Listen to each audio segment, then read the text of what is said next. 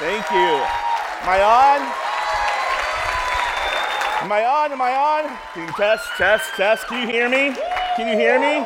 Hey, I heard today is Halloween, aka Satan's birthday. Satan's birthday is today. All right, here you go.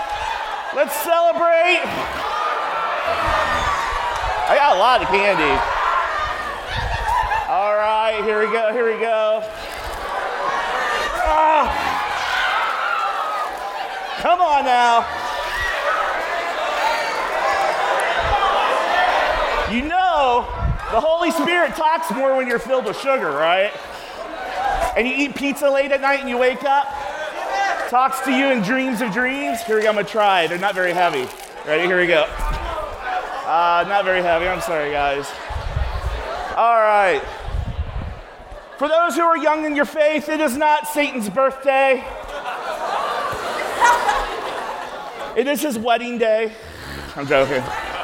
I'm joking. I inadvertently dressed like Fat Thor today, not realizing it. I'm okay with that. You know who Fat Thor is, right? You don't know who Fat Thor is? Go see the last Marvel movie, that's all I gotta say. All right, I'm a 45 minute preacher with a 25 minute window, so here we go. All right, let's go to the first slide. I'd like to introduce you to my family. This is my family up here. This is my wife on the, on the left. Her name is Natalie Tibbetts. Natalie is an amazing individual. I'm taking cue from President Hagen, who gets to show pictures. And so I want to introduce you to my family because they're people who I can talk about day in and day out. Natalie's amazing. We do a lot of marriage counseling. One of the things we always encourage in marriage counseling, one of the keys to, one of the many keys, I should say, to success uh, is marry someone who you can serve the rest of your life. All right? Marry someone you can serve. It's not about you. Marry someone that you can serve. Okay? Uh, this is my son Graham. We call him Bubba. Bubba is eight years old. Here's a story that perfectly reflects Bubba. Uh, the other day, I caught him at breakfast staring at his bagel, just quietly staring at his bagel. I go, Bubba, eat your bagel.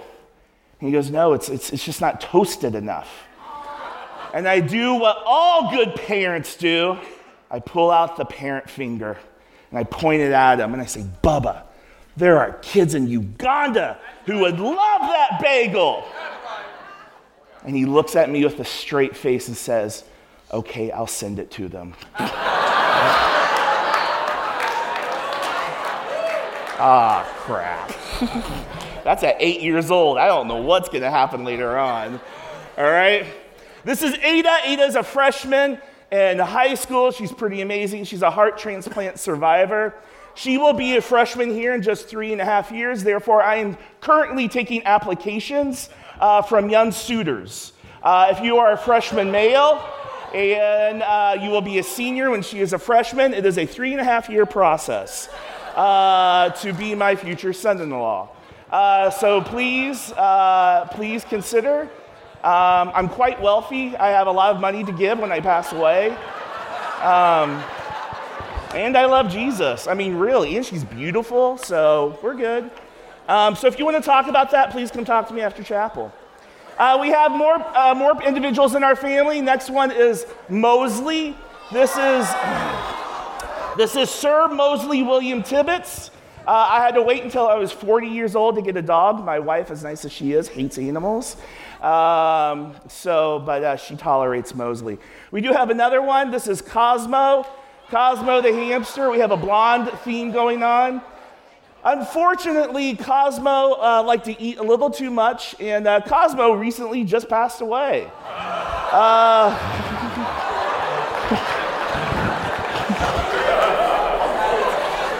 who knew that hamsters can get diabetes as well? So, with that in mind, uh, my wife, I really, honestly, I honestly thought she was drunk. Uh, she was like, I think we need to go get a cat. I'm like, girl, what, what is nothing drunk about that? There's a lot of drunk about that if you knew my wife. I'm like, let's just sleep on this and see how you feeling in the morning. So she woke up, she's like, I think we need to get another animal for Bob. I feel bad. So this is who we got.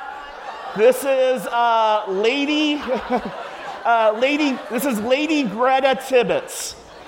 Lady Greta Tibbetts. Her street name is Fat Lady. Um, she's pretty amazing. She's pretty amazing. She is my spirit animal. When she sits, you cannot see her hind legs. She cannot see her hind legs because her fat covers it all up. I just happen to have that same issue when I sit. I cannot see my hind legs. So that is.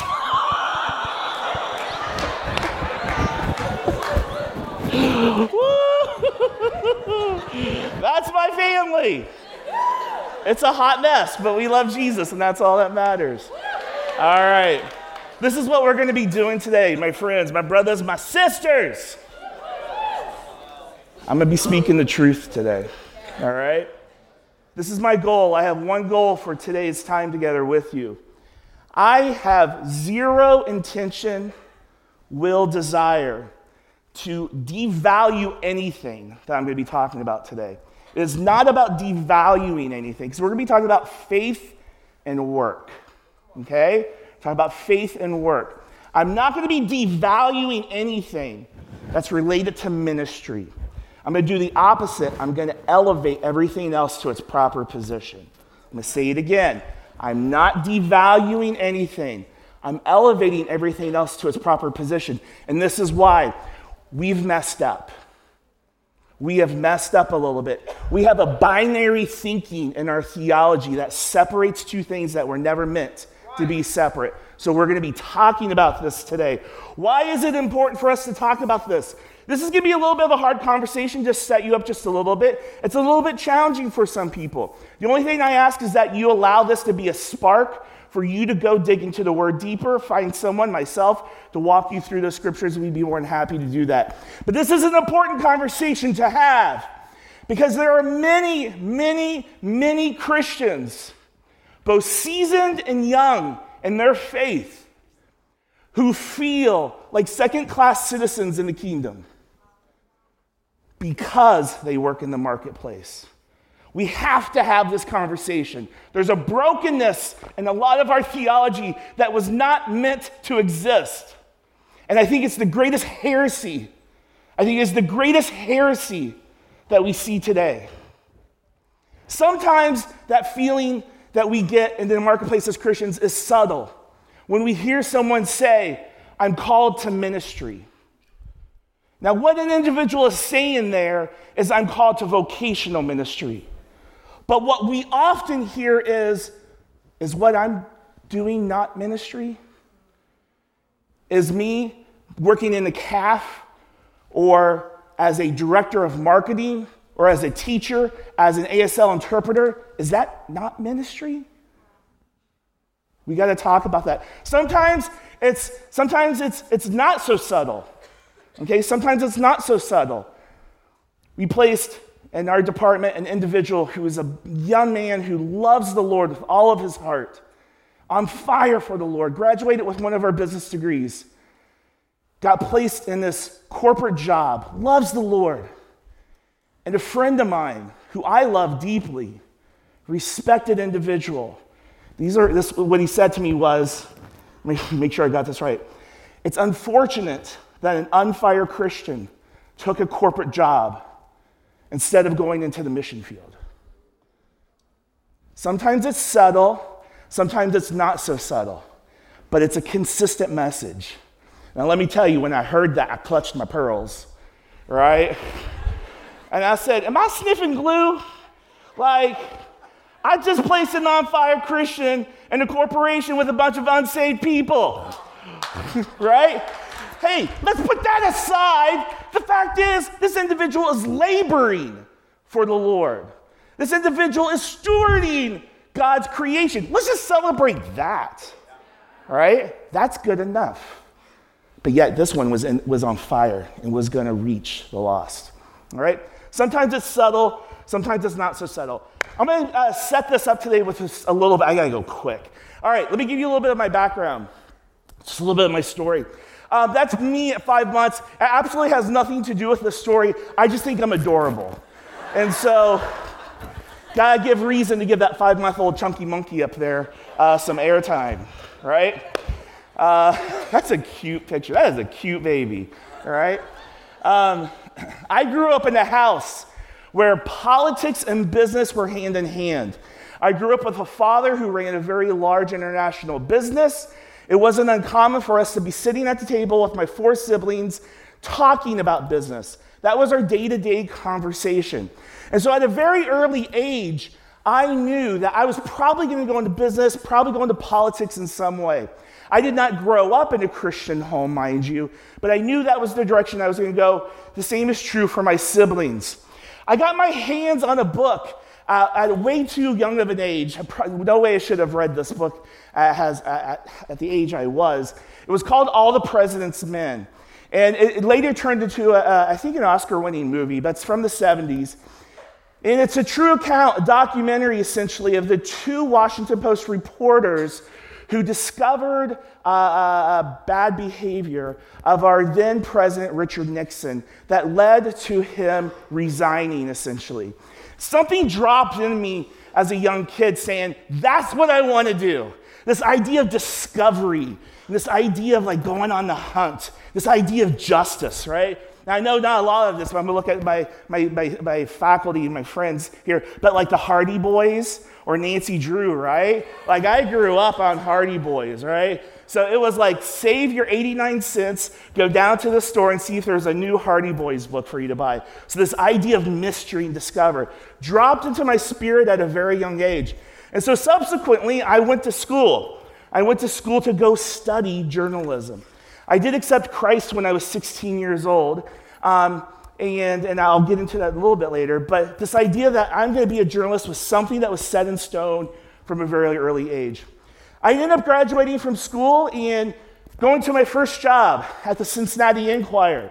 The Cincinnati Enquirer is a paper within Cincinnati, Ohio, but had national publication. It was my dream job. I'm from Cincinnati. Um, I, I, loved it. Uh, Jerry Springer, does that sound familiar to anyone? The TV host, right? Bad TV host, right? He was the mayor of our town at one point. Uh, and so that spurred on my need for justice as well. Just, you know the story. Um, and so I went to the Cincinnati Enquirer. Uh, if you look at the picture to, I believe, the right, uh, that was me. I stood across the street on day number one, and this is in the uh, uh mid 90s here, and I took a picture of me uh, going into the building for the first time and because I knew it was going to be such a powerful moment. I thought for sure I saw Superman at the top of the building, right? It was, it was probably a bird, but I, am convinced I saw Superman. I walk in, this is the lobby of the Cincinnati Enquirer. I go into the elevator, I go to the eighth floor, I think it was eighth floor, and uh, I, I, I get my badge and do the whole thing, and then I go to my cubicle, and I'm going to go meet my cubicle suite mates. And I go to, uh, the one on the left, and this is Jim. Now, Jim, back then in my mind, was like eight feet tall. He wasn't really, but he was just a big boy. And uh, I go over to Jim, and every other word that came out of Jim's mouth was a cuss word. All right? I mean, really profound bad words, right? And so every time he spoke, in my head, I was like, bleep, bleep, bleep, bleep, like in my head, not saying that loud or anything. I'm like, oh, okay, hi, Jim. Like, okay, what do I do with that? So I'm like, okay, I'm gonna go over here and I'm gonna meet my other cubicle mate. So I go over here, and her name is Jeanette. Jeanette was sitting down at her desk, and I look at her cubicle, mind you, this is the mid 90s. And the best way I can say this is that there was exotic art she had posted and pinned to her wall all the way around. I'm like, oh, boy, good Christian boy here, good Christian boy, don't look, don't look, don't look. You know, so we start talking, I'm backing away, you know. I don't want the sin of the art to come onto me, and I'm backing off, and she's talking, and we talk, and I find out that um, in the evenings that she um, um, she worked as an exotic dancer at night. I'll just say it that way. So on her free time, she worked as an exotic dancer. I'm like, oh, okay. So I'm just going to go back to my cubicle now and do my thing. So day one comes and goes. And I didn't say anything about Jesus to anybody. Now, mind you, At this point in my faith, I was prepared to know two things that me working at the Cincinnati Enquirer meant that I had a work duty, which meant to be a journalist, but I also had a Christian duty. And my Christian duty was to save everyone that I ever spoke to and make money for those who do ministry in the church. That was my goal. And so day two comes, and I walk up and I have the courage, and I'm like, I'm gonna do this. I'm gonna go talk to Jim.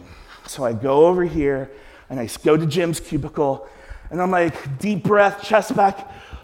So, Jim, what the bleep is up? Here's the thing I said bleep. I said bleep. I did not say a bad word, I said bleep. Because bleep was going through my head every time I talked to Jim. Jim looked at me like I had corn cobs growing out my nose. He didn't say anything and just turned back to his computer. Oh, I think I failed at that one. All right, I'm gonna go talk to Jeanette. So, Jeanette, how was the pole last night?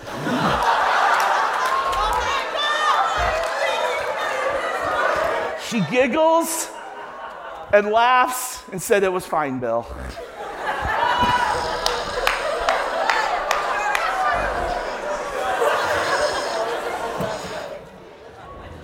I'm just gonna sit here and write. I started typing. Started typing. Day two passes. Day two passes, and I didn't talk about Jesus again. I did not talk about Jesus. A week passes. I didn't talk about Jesus. A month passes, and I didn't talk about Jesus. Eight months later, I still had not talked about Jesus.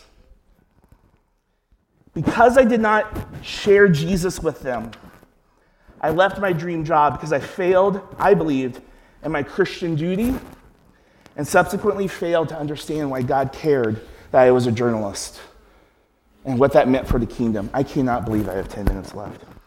So I started digging in the Word. I can go quick. I started digging in the Word. Mid 90s, Google didn't exist. It was me, my Bible, and my concordance, right? That's all you needed, right? Lots of highlighters, some pens, and some tabs. And I started digging in the Word. And I discovered something. I discovered that I had subscribed to four myths, four lies that over 25 years later I still see as rampant, as rampant in the church. All right? Four lies that when people discover the truth against these lies, I often find them crying in my shoulder because I'm the first one that told them they, they had a purpose for the kingdom. Let's go to the next slide. Here's the four myths. Myth number one. I'm going to share with you the four myths and then the truths. Myth number one God is more interested in the soul than in the body or the mind. Myth number two to live a radical life, sold out life for Christ, means that I need to sell everything and move somewhere. Myth number three Life is divided into two categories the sacred and the secular.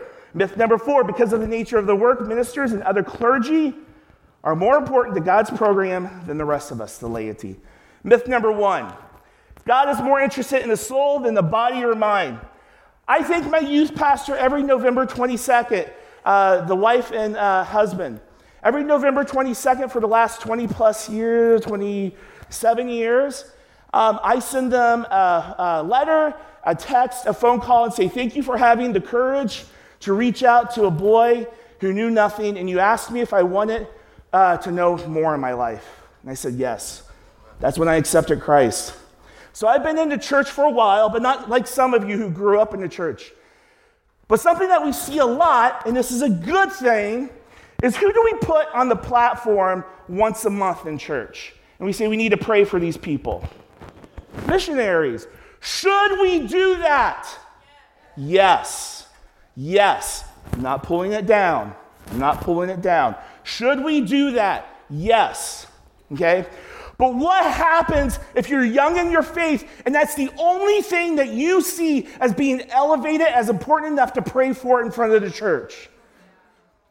I am waiting on my hands and knees, begging for Christ to have a moment in the church when we bring up a janitor, when we bring up a teacher, a marketing director, an accountant, a missionary, an ASL interpreter, someone, we say we need to pray for them as well, and all those that are in the same position.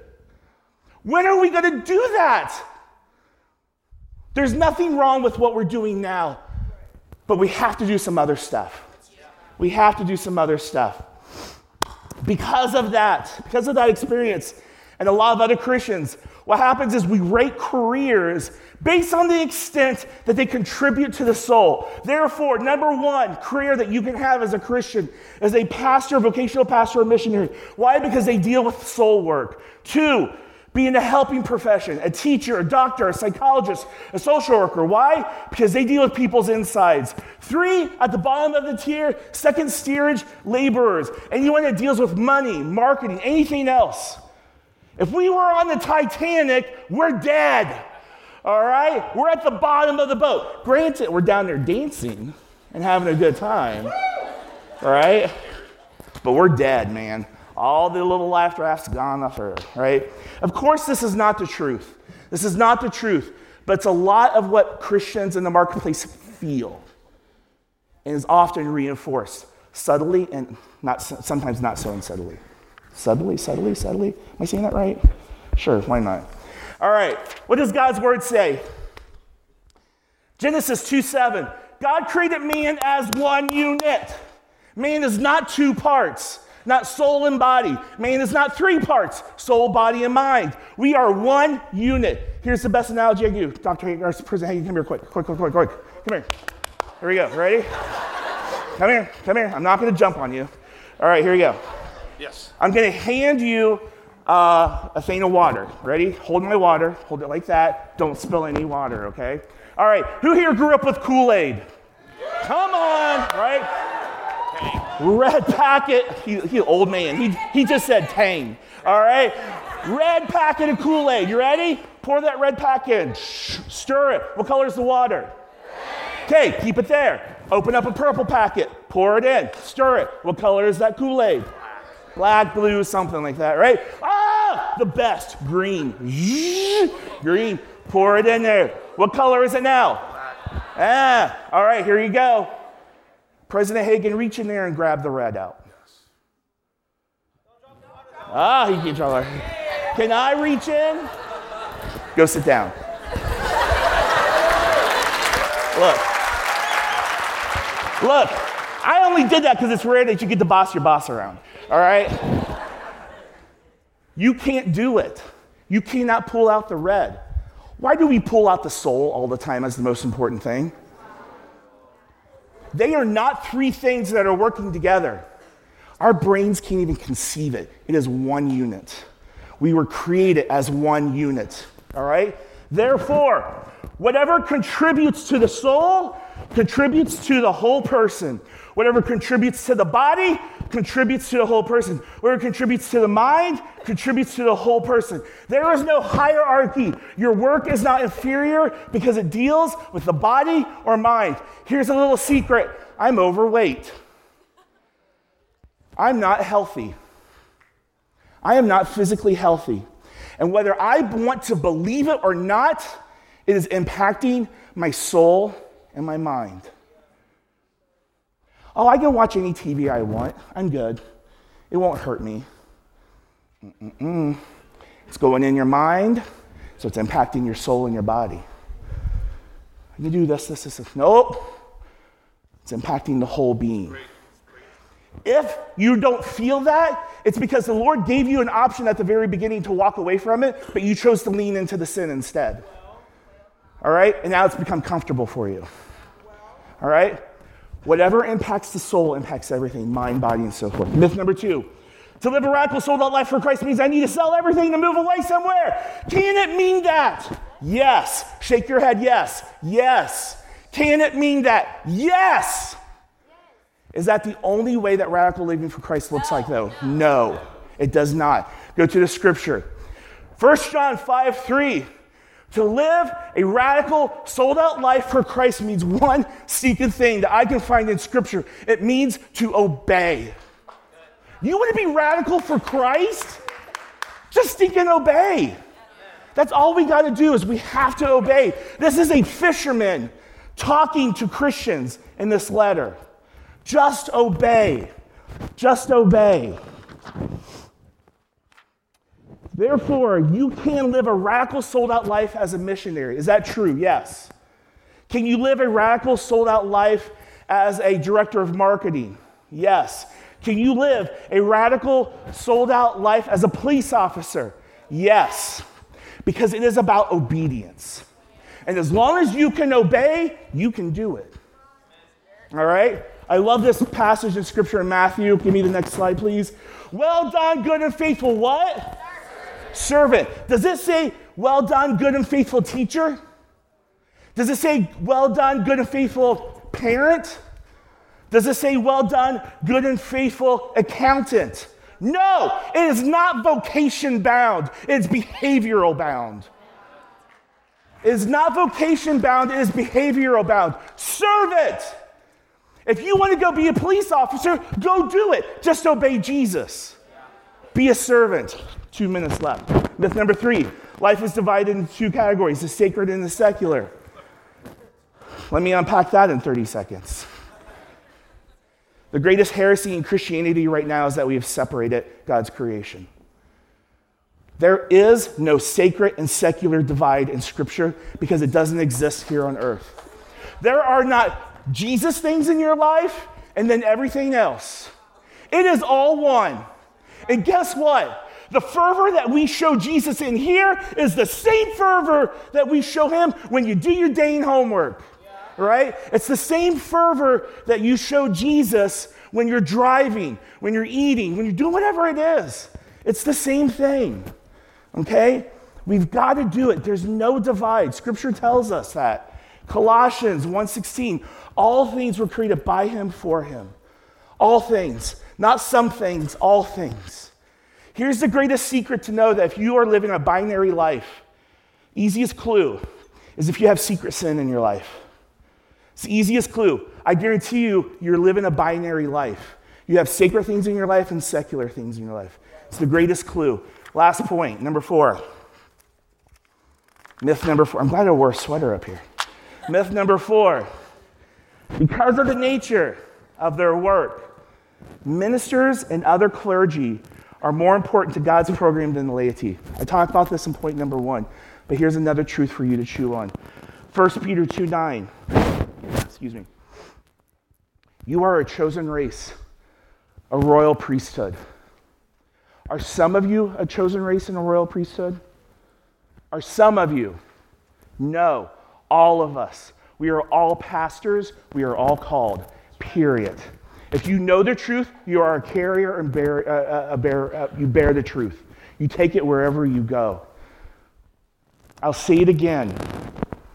Everyone is called into the royal priesthood. There's no distinction, especially based on vocation. So, what's the point I want to leave you with amongst all those truths? Excuse me.